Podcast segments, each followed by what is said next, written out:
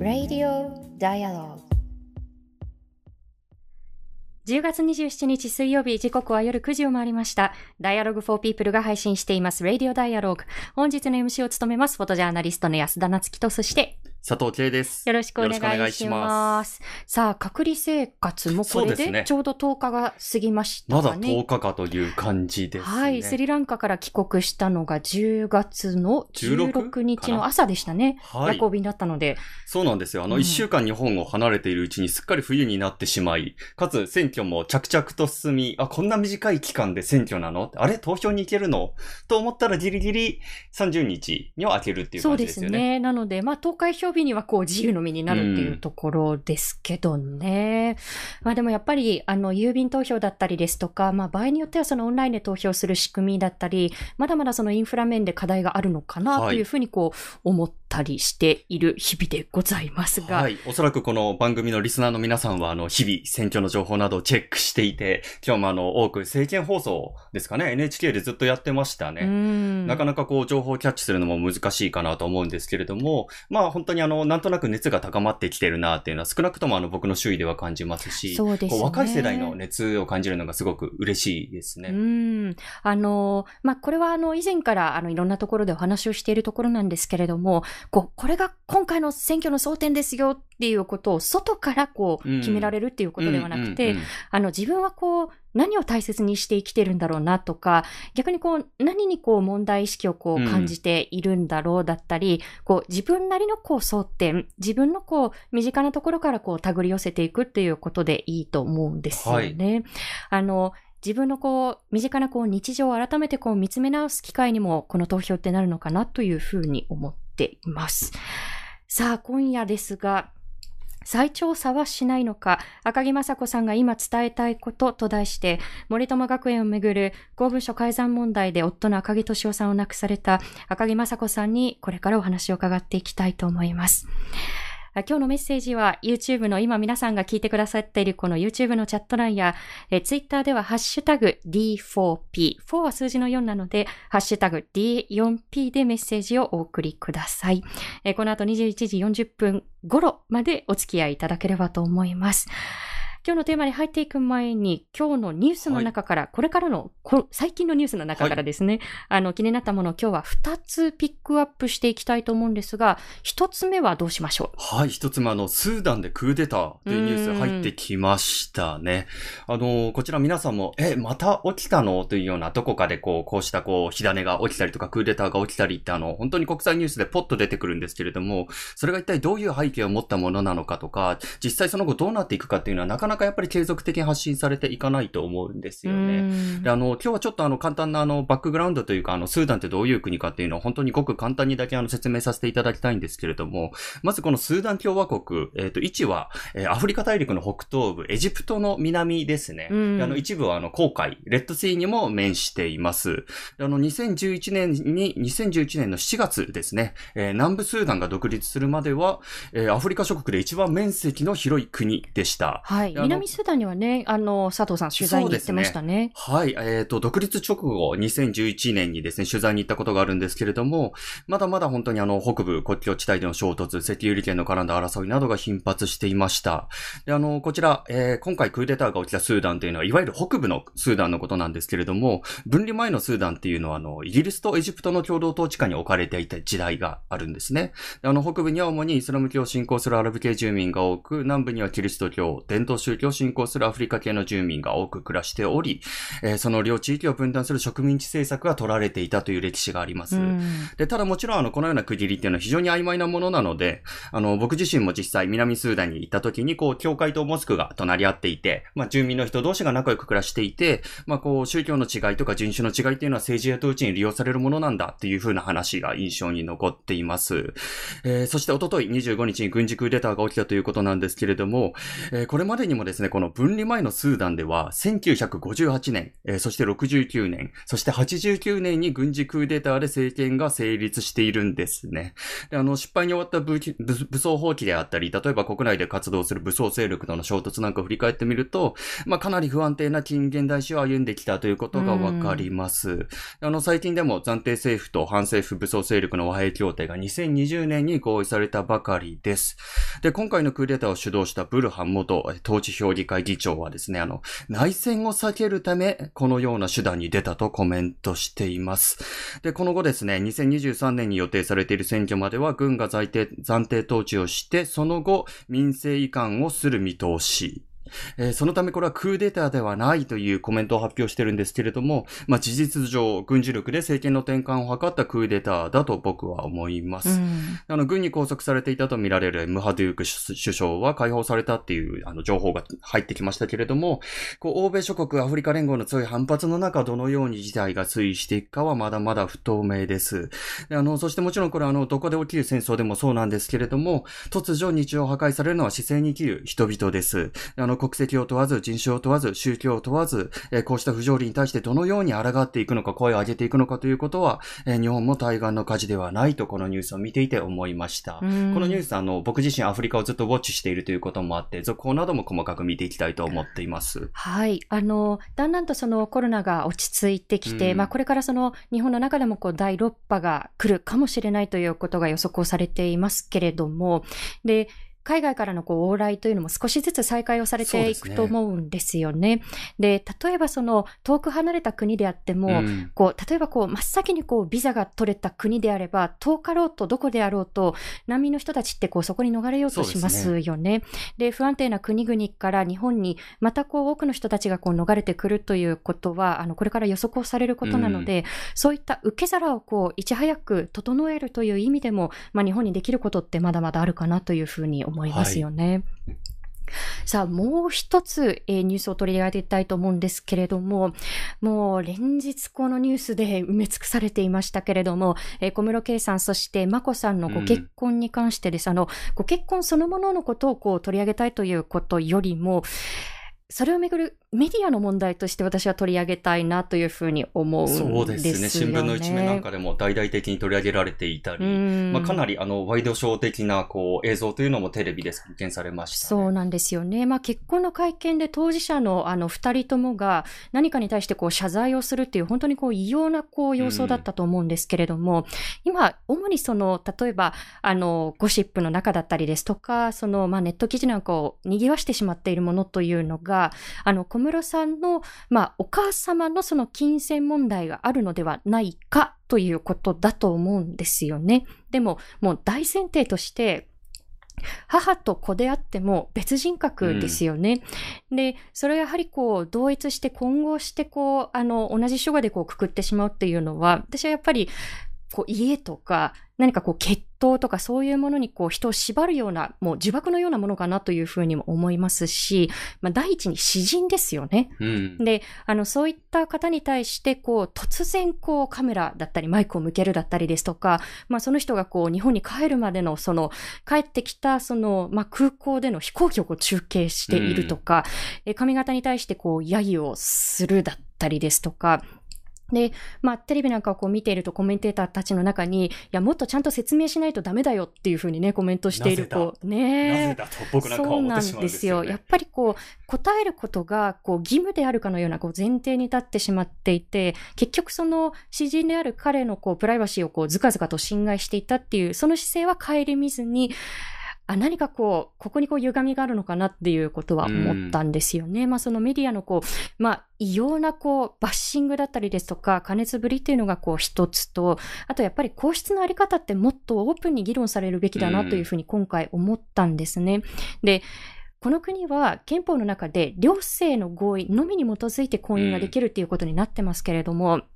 あの、まあ、皇室の人たちっていうのはもう、特にその、まあ、生まれながらにして皇族の方々ですよね。はもう生まれながらにして国民扱いされずに、いろんなこう権利の制限を事実上受けてしまっているっていうことですよね。うん、例えばその憲法の中には、あの、職業選択の自由があると思うんですけれども、あの、前にこの、まあ、天皇退位の問題どうだったかっていうと、うん、もう年齢を重ねて、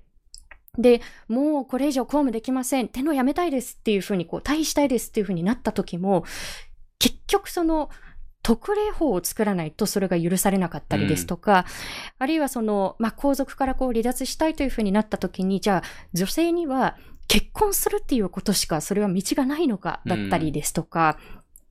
あとはまあこれ本当にシンプルに疑問なんですけれども、皇族の人たちはもう結婚して子供を産んで、それが当たり前でっていうことが本当にあの当たり前のようにこう言われてしまってますけれども、じゃあその同性婚なんかがあの法制化されていないこの日本の中で、皇族の中でセクシャルマイノリティの方はじゃあどうするんだろうか？例えばその、まあ、同性の方とこう結婚したいというふうに思っている方なんかはこうどうするのかだったりですとか、うん、その方の権利どうなるのっていうことですよね。うん、あの、そのあたり、誰かのこう、権利だったり人権が生まれながらにしてこう、侵害されている、あるいはないかのようなこう扱いをしてしまっている社会そのものが今問われていると思いますし、そこはタブー視せずに、あの、切り込んで議論をしていくべきところかなというふうに思いますよね。そうですね。ここに熱量をかけることが逆にこう人権というこう土台で物事を語らせなくしているっていう、あの、そうした側面もあるんじゃないのかな。うそうしたことも冷静に考えていきたいですね。えツイッターでも緑のペンギンさん、え民間になった人の結婚に対して死の後の批判したり追いかけ回して取材を強要するのはすごく違和感を感じます。ね。とおっしゃっています。えー、リー白山さんも、えー、皇室の方とかその婚約者のことをあの熱量で追いかける大手メディアが、安倍晋三さんの配偶者にそのエネルギーを傾けないのが本当に不思議だと、こう、なかなかアイロニーの聞いたことを、あの、言ってくださってますけれども、確かに、この熱量を使ってできることとか伝えれることって確かにあるよなって思うんですよね。それを割いてまで報道することなのか、そこにはどんな背景があるのかといったことも考えていきたいと思います。そうですね。あの、こういったそのメディアのこう、加熱の背景に、まあ、バッシングをしているこうメディアなんかが大久にこうして使う言い訳として、いや、読者のニーズがあるからていうことを言うわけですよね。まあ、現にやっぱりこう、それに煽られて、あの、異様なこう、バッシングというのもネットの中で散見されますけれども、でも、読者のこう、ニーズっていうものを言い訳にされてるんだったら、いや、私たちそういう報道求めてないんでっていうふうにこう、そういう意思表示をしていくということも、まあ、情報の受け手の一人としてもこう、できることなのかなというふうには思います。うんそのメディアのあり方、そしてまあ皇室の今後のあり方、引き続き見ていきたいと思います。はい、さあ、ということで、えー、皆さんお待たせしました、えー、ここから今回の特集テーマに入っていきたいと思います。えー、ここからはこの方、赤木雅子さんと一緒にお送りしていきたいと思います。赤木さん、こんばんは。こんばんは。こんばんは。聞こえてますか？こちらの声は大丈夫でしょうか、はい、よろしくお願いします。はい。あの、かぎさんの声も非常にクリアに聞こえています。よろしくお願いいたします。はい、よろしくお願いします。はい。改めてここからは、再調査はしないのか、赤木雅子さんが今伝えたいことと題して、雅子さんにお話を伺っていきたいと思うんですけれども、あの、はいまあ、もう早いもので、あの、2021年がこう、終わろうとしているわけなんですけれども、うん、あの、今年振り返ってみると、大きなこう、動きが、あの、この訴訟だったり、この事件に関してはこう、あったと思うんですね。で、特にその、はい、まあ、今年大きかったなというふうに思うのが、いわゆるその赤木ファイルですよね。敏夫さんが残した、その改ざんのこう詳細をこう、記録していったとされる赤木ファイルが残されているはずだということで、あの、ずっとこう、雅子さんもこう、開示を求めてきましたけれども、長らく、まあ、国側だったり、その、国会の中でもこれが取り上げられる中で、損否さえこう、明らかにされないという状況が続いてきたわけですよね。で、それが開示をされたという非常にこう、大きな動きがあったと思うんですけれども、まあ、ここまでその時間が開示に至るまでこう、かかってしまったことだったりですとか、まあ、その後もやっぱりこう、国の動きはやっぱり鈍いなというふうに私なんか思ってしまうんですけれども、うん、そのあたりまずあの、まさこさんどんなふうに捉えていらっしゃいますか？あのー、裁判を始めてから赤木ファイルが出るまでに1年と3ヶ月ぐらい経ちました。うん、で、先ほどおっしゃってくださったようにあるかないかもずっと言っていただけなくって、うん、裁判なんて初めて私は経験したし、はい、あのー、裁判がこういうことだって知らなかったので、なんで時間がかかるんだろうというのがもう率直な気持ちです。で、結局、相手の方と私は、あの、裁判の法廷の中で、あの、国の代理人の方とお会いするんですけど、とにかく時間稼ぎしたいんだなっていうのをすごく感じました。で、時間稼ぎをすることで、何を求めてるのかなと思うと、やっぱり忘れてもらいたいんじゃないかな。うん、このことを忘れてもらえる時間稼ぎを今でもずっとされてるような感覚があります。うん。でもこうして雅子さんが声を上げ続けたからこそ忘れさせないぞというこうメッセージだったり、その声というのが確実に国に届いてきたと思いますし、あの、私もこうメディアの一員として忘れてないぞっていうことを引き続き言っていきたいと思うんですね。はいで、あの、もう一つあの気になる動きとして、あの、今年の8月ですね、雅子さんがその改ざの経緯を、はい、まあ、明らかにしたいということ、まあ、これ当然のことなんですけれども、はい、財務省とその近畿財務局に対して、まあ、開示請求をしていたわけですよね。で、これどういう開示請求かというと、まあ、財務省の中では、あくまでもこう、財務省内の内輪の調査として、まあ、この公文書の改ざんってどういうことだったんですかという調査がなされたんですけれども、非常にこう、抽象的ななこう結果にそれが終わってしまっていると。じゃあその調査に関してのこう関連文書を開示してくださいということを開示請求をしていたわけですよね。ただそれが、まあ今月になって、あの、どちらも開示しませんというこう決定が出てしまったと。で、これどうしてこう開示をされないんですかということを見ていくと、まあざっくりその言うと、まあ不開示になった理由として、一部でもそれをこう明らかにしてしまうと、今後のこう何かしらのこう調査にこう影響が出てしまうためみたいなことがこう書かれていたわけですよね。はいはい、でも、最初の、まあ、財務省が出したそのあくまでもこう内輪の調査ですけれども、その報告書にも、その関連文書、まあ、その調査した内容の一部なり、まあ、あの部分的なり、引用されているはずなので、全面的にこう不開示っていうのはやっぱりこう不可解だなというふうにこう私は思うんですね。うん、改めてこの不開示というこう決定が出てしまったということ自体には、雅子さんどんなふうに捉えてらっしゃいますか？あのー、最初に8月11日に、あのー、情報開示の請求に財務省まで行きました。うん、で、普通だったら1ヶ月で出るはずなんですけど、延長になって、結局10月の11日、12日だったかな、あの、先生のところに、あの、不開示の決定の通知書が来たんですけど、まあ、やっぱり不開示なんだなっていうことを最初思ったのと、あの、調査報告書も曖昧な感じで、な何が言いたいのかわからないし、誰がこう責任を取るのか曖昧な感じでしかなかったので、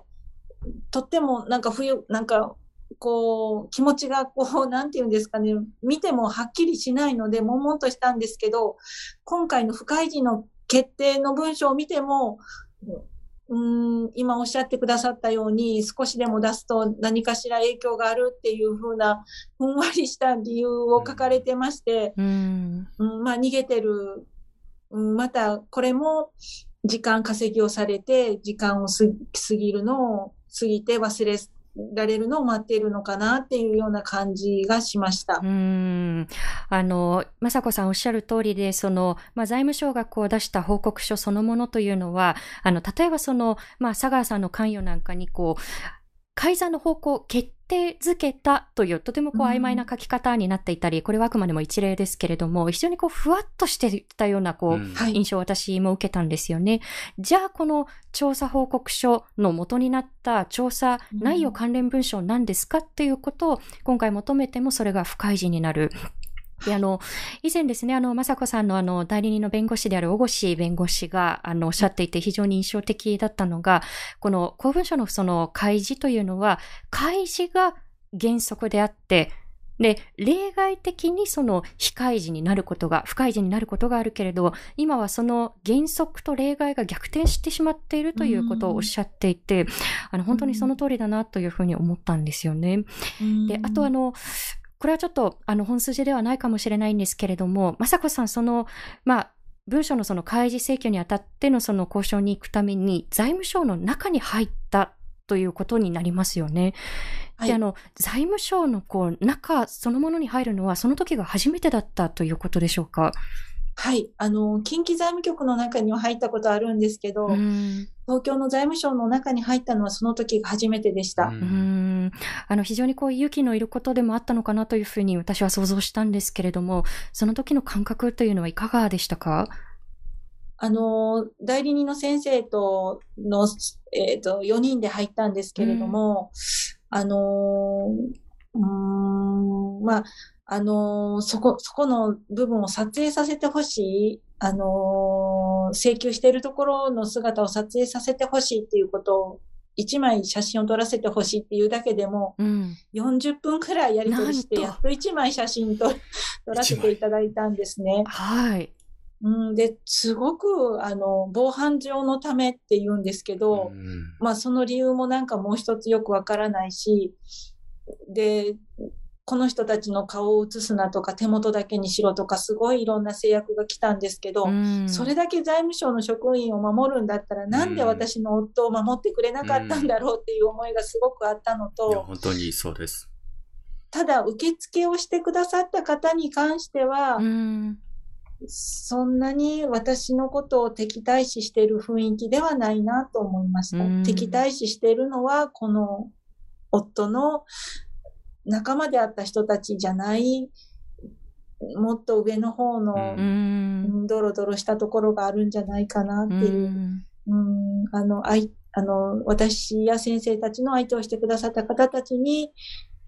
特に怒りは覚えなかったです。うん。やはりその背後に見え隠れするその構造的な問題は何かということを改めて切り込んでいかなければいけないなというふうに思いますし、あの、防犯上の理由でしたっけ？あの、はい。先方がこう掲げていらっしゃったのが、何かこう、3月6日にその名古屋ネカで亡くなられたウィシュマさんのビデオの開示が保安上の理由ということで拒まれていたことにこう、すごく重なると言いますか、そうですね。ね、同じようなこう構造が繰り返されてしまっているような気はしますよね。そうですね。うん。あの、あとは、あの、直近の動きですけれども、あの、今月の13日ですね、あの、大阪の地裁で、まあ、あの、まさこさんずっと、あの、裁判が続いているわけですけれども、国と佐川氏を提訴した訴訟の口頭弁論が開かれたということで、あの、このはい時ちょうどスリランカにいて、あの、お邪魔することができなかったんですけれども、まさこさん、改めてこの時は、どんなことを伝えたいというふうに思っていらっしゃいましたか？もう一貫してですけども、あの、この訴訟は、夫が亡くなった本当の理由、真実が知りたいっていうことで訴訟を始めてますので、あの、そのことを気持ちをずっと持ってます。あと、二度と同じようなことが繰り返されないように、あの、改ざんとか、あの、書き換えとかが、あの、えー公務員の中でもう二度と、あの、そういう仕事をさせられる人間がいないようにするためにうん、この訴訟をしてますので、その気持ちはずっと変わりはないです。うんあの、まさこさんがおっしゃってることっていうのはずっと一貫していて、今おっしゃったようにその真実が知りたいということ、そして、まあ、あの、二度と繰り返したくないという、その二つ大きなこう思いを抱いていらっしゃると思うんですね。で、その思いを込めたものを、あの、これから紹介していきたいと思うんですけれども、あの、この大阪地裁で口頭弁論が行われる2日前ですね、雅子さんがあの、衆議院の本会議場にいらっしゃったということで、あの、岸田総理宛てに雅子さんが書いた手紙を、代表質問に立った立憲民主党の辻元清美議員が朗読するところを、まあ、傍聴席でお聞きになったということで、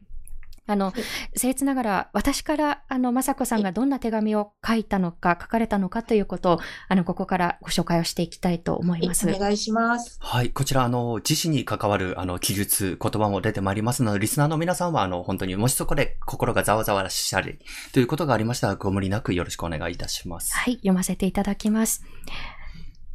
内閣総理大臣岸田文雄様、私の話を聞いてください。私の夫は3年半前に自宅で首を吊り亡くなりました。亡くなる1年前、公文書の改ざんをした時から体調を崩し、体も心も壊れ、最後は自ら命を絶ってしまいました。夫の死は公務災害が認められたので、職場に原因があることに間違いありません。財務省の調査は行われましたが、夫が改ざんに、夫が改ざんを苦に亡くなったことは書かれていません。なぜ書いていないのですか？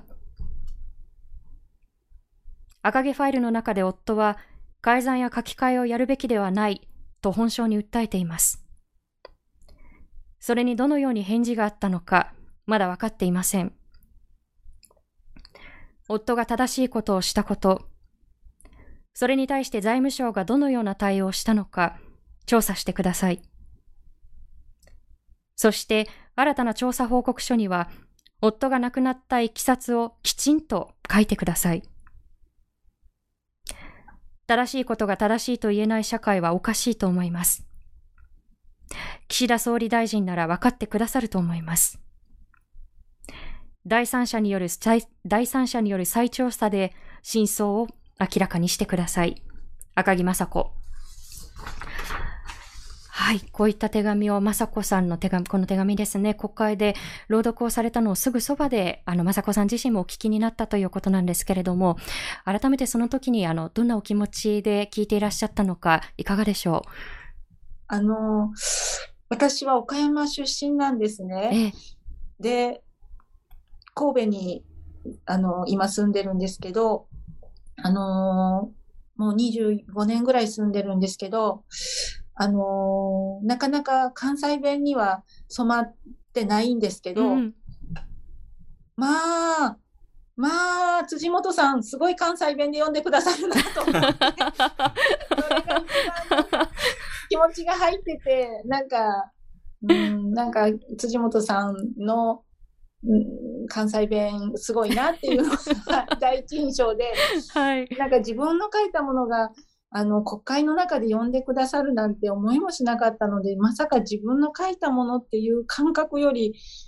なんか不思議な気持ちの方が大きかったです。うん、そうですね。まあ、辻元さんの関西弁は多分こう、気持ちが入っている証拠なのかなというふうにね、はい、思ったりしましたけれど。今日安田さんが読んでくださったことで、私の手紙はまたなんか一段と立派なものになったんじゃないかなと思って嬉しく思いました。ありがとうございます。とんでもないです。僭越ながら、あの、ご紹介を私からさせていただいたわけですけれども。はい、ありがとうございます。いえいえ。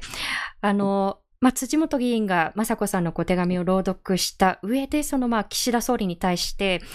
森友学園に関わる公文書のあの改ざんの問題について、第三者による再調査をされますか？ということを聞かれたわけですよね。はい、で、それに対してそのまあ岸田総理のこう答弁の趣旨というのが、まあ再調査は行わないといった趣旨だったと思うんですよね。はい。で、そのまあ手紙に対するその岸田総理の答えも、あの、まあ、必要があれば説明をするという、これも、うん、あの、総裁選の時にもあの、同じ文言を繰り返していたわけなんですけれども、はい、改めてあの、岸田首相のあの、そういった姿勢自体は、雅子さんどんなふうに受け止めていらっしゃいますか？あの、岸田首相になる前のあの、総裁選の時、うん、一番最初、当初の時は、あのー、再調査に前向きな発言をされていたんですね。そうでしたね。はい、そう、それがだんだんなんか状況が変わっまあ、こちらから見えない状況ですけど、きっと岸田さんの裏で何かしらが行われて、うん、だんだんだんだん再調査に対して、あの、冷たい発言になってきて、うん、で、結局は、まあ話は聞くのが得意だっていうことなんで、私はこの手紙を書かせてもらったんですけど、うん、結局、ご本人から何の返事もいただけないので、とても残念でなりません。この聞く力というのが一体誰の言葉を聞く力のことなのか、そしてこの必要があれば誰の必要なのか、そこのところが非常に曖昧にされてしまっているなと感じます。うん、まあ説明するというふうに言いますけれど、結局その再調査はしないというこう結論ありきで説明するということであれば、雅子さんが求めていらっしゃることとは違うわけですよね。そうですね。だから、まあ今は、うん、岸田さんが総理大臣になられてるので、うん、まあ、その影響力が大きいのでしょうがないんですけど、でも私は夫のことをどうしても知りたい。なんで死ななきゃいけなかったのか知りたいので、これからもずっとあの、訴え続けていきたいと思っています。まあ、あの、岸田さんってなんかこう、この間の動きを見ていくと、なんか最初に言ったことがトーンダウンしていく、こう、癖があって、で、やっぱりこう、あ、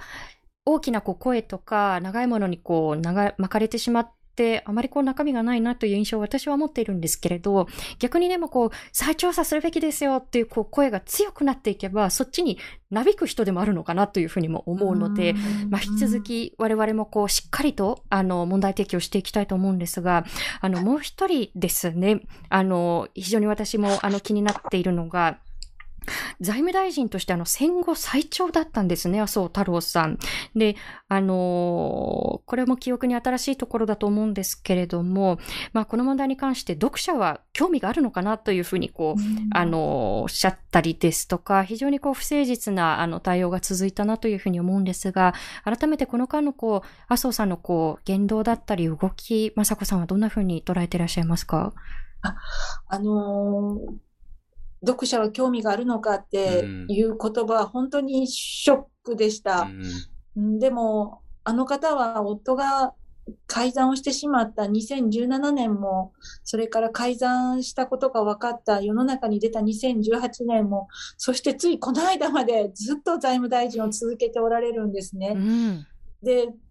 あ、夫は亡くなる前に言ってました。あの、内閣が吹っ飛ぶようなことを僕はしてしまったんだ、犯罪者なんだっていうことを何度も何度も言ってたんですけど、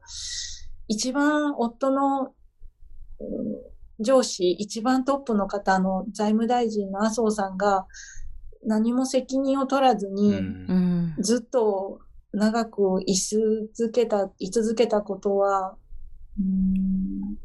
夫はどう考えてどう感じてるんだろうなっていうのをいつも思います。うん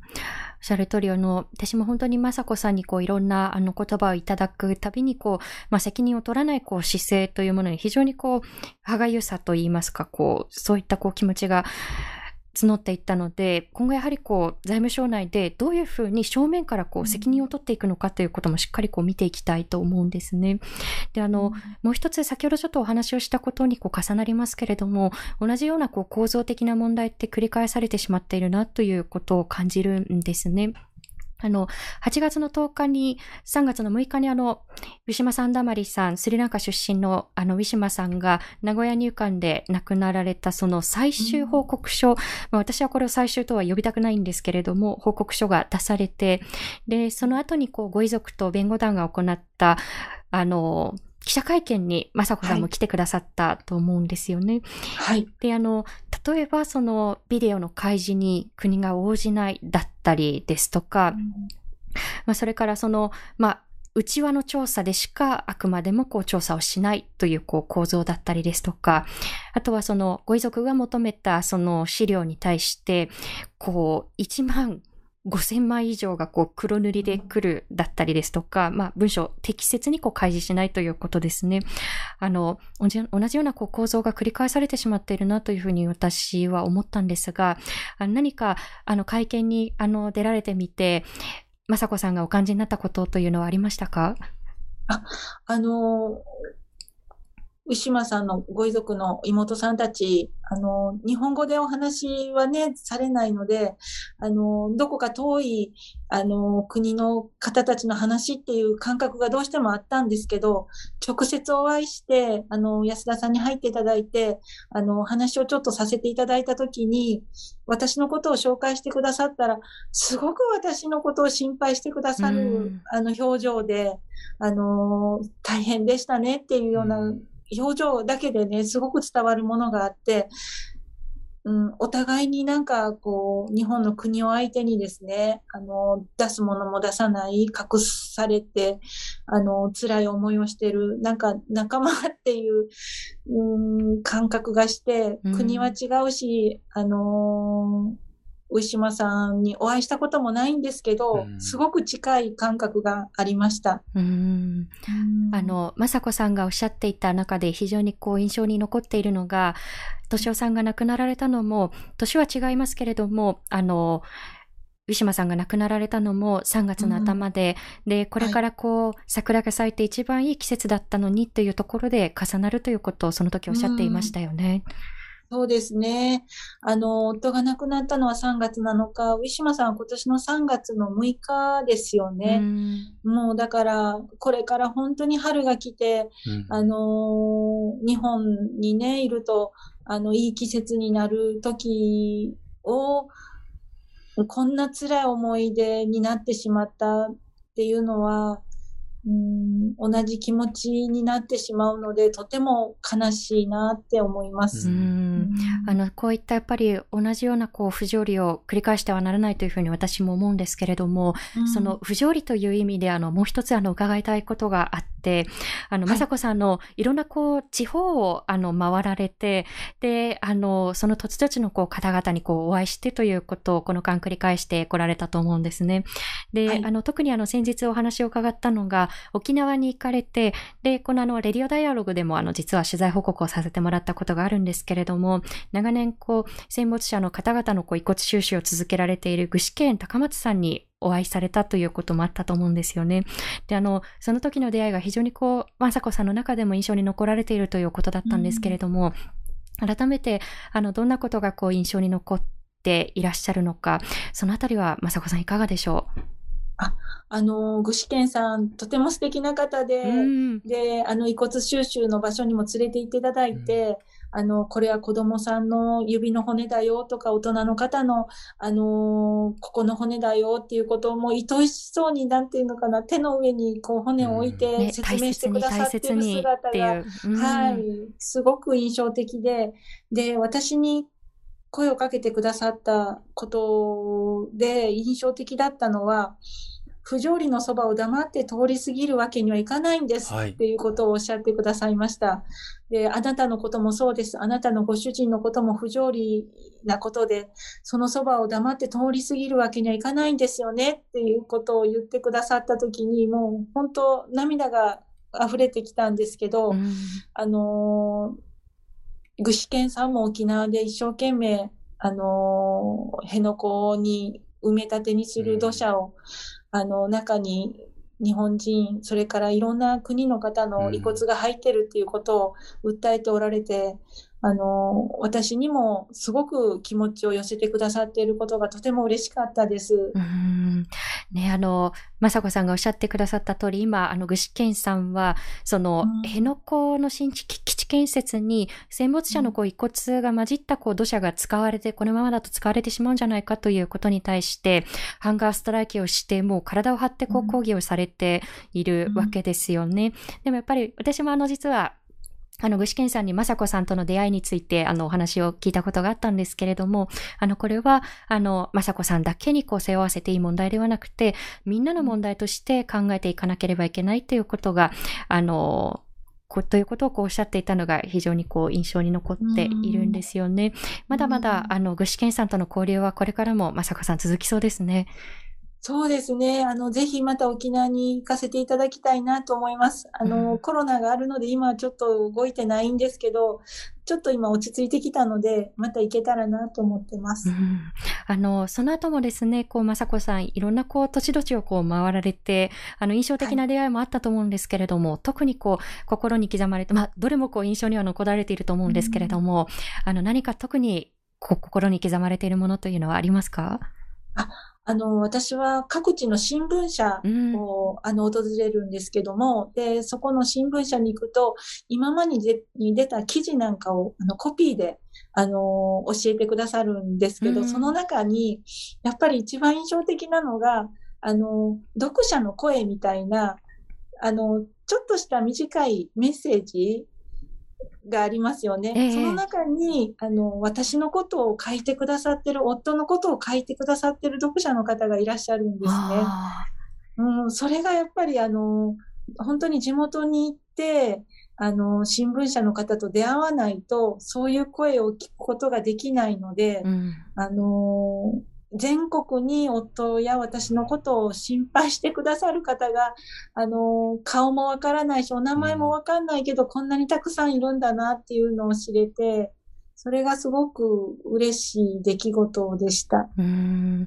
いや、おっしゃる通り、まあ今日も本当にこう、これオンラインの配信ですので、全国いろんなところからあの聞いてくださっていると思うんですけれども、やっぱりこのあの総選挙なんかをこう振り返ってみても、まあいろんなこう調査の仕方がありますけれども、こう、この公文書のこう改ざんのこう再調査なんかが、あの、読者のこう上位に上がってくるような、あの、そう、これは争点ですよねっていう関心ごとの上位に上がってくるようなこうアンケートなんかもあって、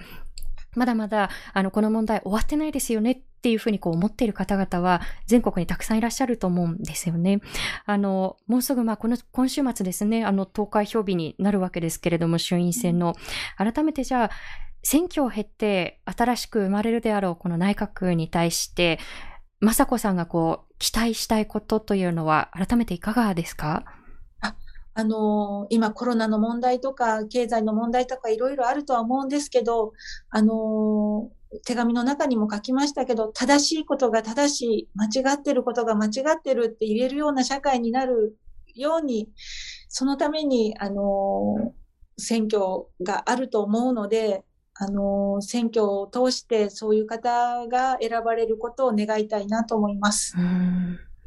今、あの、リスナーさんからもコメントをいただいています。小泉さんから、本当に不条理がまかり通る世の中はダメです。まさこさんの行動は尊敬します。これからもずっと応援していきます。どうか無理なさらずお体にお気をつけください。今日はありがとうございましたという、あの同様のあのコメント、えー、他にもたくさんいただいていますけれども。うん、忘れません。彼らのあの、終わらせ、終わりません、忘れませんというこうコメントをこう、くださっている方々もいますし、あの、これからも私たちもこうメディアの一員として、あの、声を届けていきたいなというふうに思います。あの、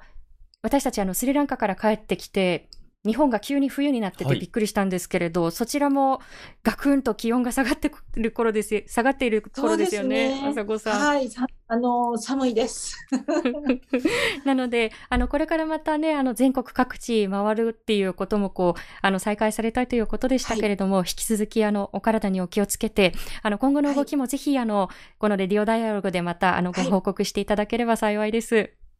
ぜひよろしくお願いします。はい、今日はありがとうございました。まさこさんありがとうございました。ありがとうございました。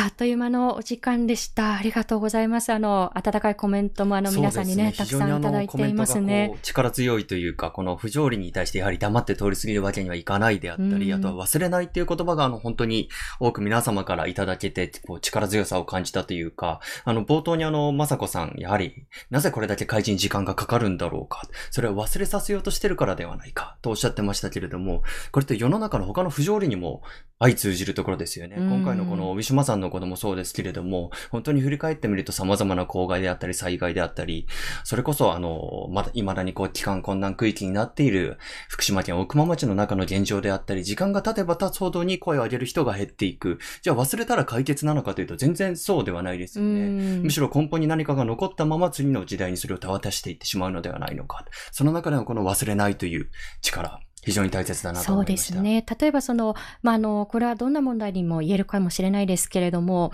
何かこう問題が起きる、えー、そして、あの、形ばかりのこう謝罪がある、ほとぼりが冷めるまで待つっていうことがこう、繰り返されてしまっている。それをこう、まかり通せないためにも、ほとぼり冷まさないぞっていう、こう、意思を込めて、まあ、今週末、あの、投票もありますから、あの、行ける方はこう、行って、で、民主主義イコール、こう、選挙が全てではないので、それ以外にも、こう、声を届ける手段というのはたくさんあります。署名活動なんかもオンラインでありますし、そういった形で継続的にね、声を届けていきたいなというふうに思います。はい、えー、本日の放送では自死、死別に関わるお話も出てきました。えー、配信を聞いていてちょっと苦しいな、ざわざわするなと感じた方に、えー、参考までに誰にでもご利用いただける悩み相談窓口、寄り添いホットラインをご紹介いたします。はい、あの、これがですね、あの、例えば今いろんな方々がこう聞いてくださっていて、中にはこう大切な方をこう亡くされた方もいらっしゃると思うんですね。うん、で、これがあればこう助かったということをこう提示したいのではなくて、あくまでもこう今こうざわざわとした気持ちを掲げていたり、うん、あの生きづらいというふうな気持ちを抱えている方々にこう選択肢として少しでも可能性を増やしたいなということで、あのこういった窓口をご紹介したいと思います。はい。寄り添いホットライン、全国どこからでも0120-279-338、0120-279-338、こちら、つなぐ、支えると、えー、下6桁を読むことができます。そして、東北3県、岩手、宮城、福島からは、0120-279-226、0120-279-226、こちらは、つなぐ、包む、です。えー、どうぞご無理のないようにお過ごしください。えー、本当にあの、様々な不条理に直面している方、悲しさや死別の苦しみなどを抱えている方がですね、それをこう自分の責任だとか自分を責めるという方向性ではなくて、みんなでそれを抱えていけるような、支えていけるような、そういう社会であればなと思います。えー、今日は本当にまさこさんにもあの、ご自身もまた辛いことを思い出すようなお話だったかと思いますけれども、そのお話をこう僕たちの馬券を受け、バトンを受け取ったことで、え、多くの勇気をいただきました。え、一緒にあの、ご視聴くださいましたスナーの皆さんもありがとうございます。はい。今、あの、コメントでですね、あの、まさこさんのこう本読みましたというふうにこう書かれている方いらっしゃるんですけれども、あの、おそらく相沢さん、ジャーナリストの相沢さんとご共著の、私は真実が知りたいだと思います。あの、今日のことは、あの、もっと知りたいなというふうに思った方、ぜひあのご著書も手に取っていただければと思いますし、あの、閉会ダイアログフォーピープルでも、まさこさんの声をいただいてのこう記事を配信していますので、そちらもぜひ読んでいただければと思います。さあ、あの、今日の放送をもう一度聞きたいという方、Dialogue for People の YouTube チャンネルにアーカイブを、アーカイブを残していきます。えー、今後の放送のお知らせもいたしますので、チャンネル登録よろしくお願いいたします。えー、そして今日の放送は Spotify、Apple Podcast、Google Podcast でも聞くことができます。そしてこのレディオダイアログはサポーターの方々のご寄付で支えていただいております。よろしければダイアログフォーピープルのワンタイムサポーターやマンスリーサポーターへのご登録もよろしくお願いいたします。さあ、来週11月3日にはもうね、あの、総選挙の結果が出ているというところですけれども、そ、の11月3日水曜日の放送は、認定 NPO 法人自立生活サポートセンター、もやいの理事長でいらっしゃいます、大西蓮さんをお迎えして、今の岸田さんが盛んにこう、再分配、再分配というふうにこう掲げていて、それは大事なことだと思うんですけれども、じゃあ、なぜ再分配が必要とされているのかということをテーマにお送りしていきたいと思います。はい、今ですね、あの、ツイッターでですね、篠森高さんが延長しますという言葉をですね、え僕たちが40分過ぎた頃に、えつぶやいてくださっておりました。はい。あの、40分頃と言いつつ、大体いつもこのぐらいの時間までやっておりますので、また来週もどうぞよろしくお願いします。私たちの代わりにあの告知を、はい、周知をしてくださってありがとうございました。ということで、えレディオダイアログ来週のこの時間にまたお会いしましょう。本日のお相手は、フォトジャーナリストの安田なつきと、佐藤慶でした。ありがとうございます。おやすみなさい。ご視聴ありがとうございました。チャンネル登録やご評価をいただけますと幸いです。また、このチャンネルは皆様のご寄付に支えられております。ご支援、ご協力、よろしくお願いいたします。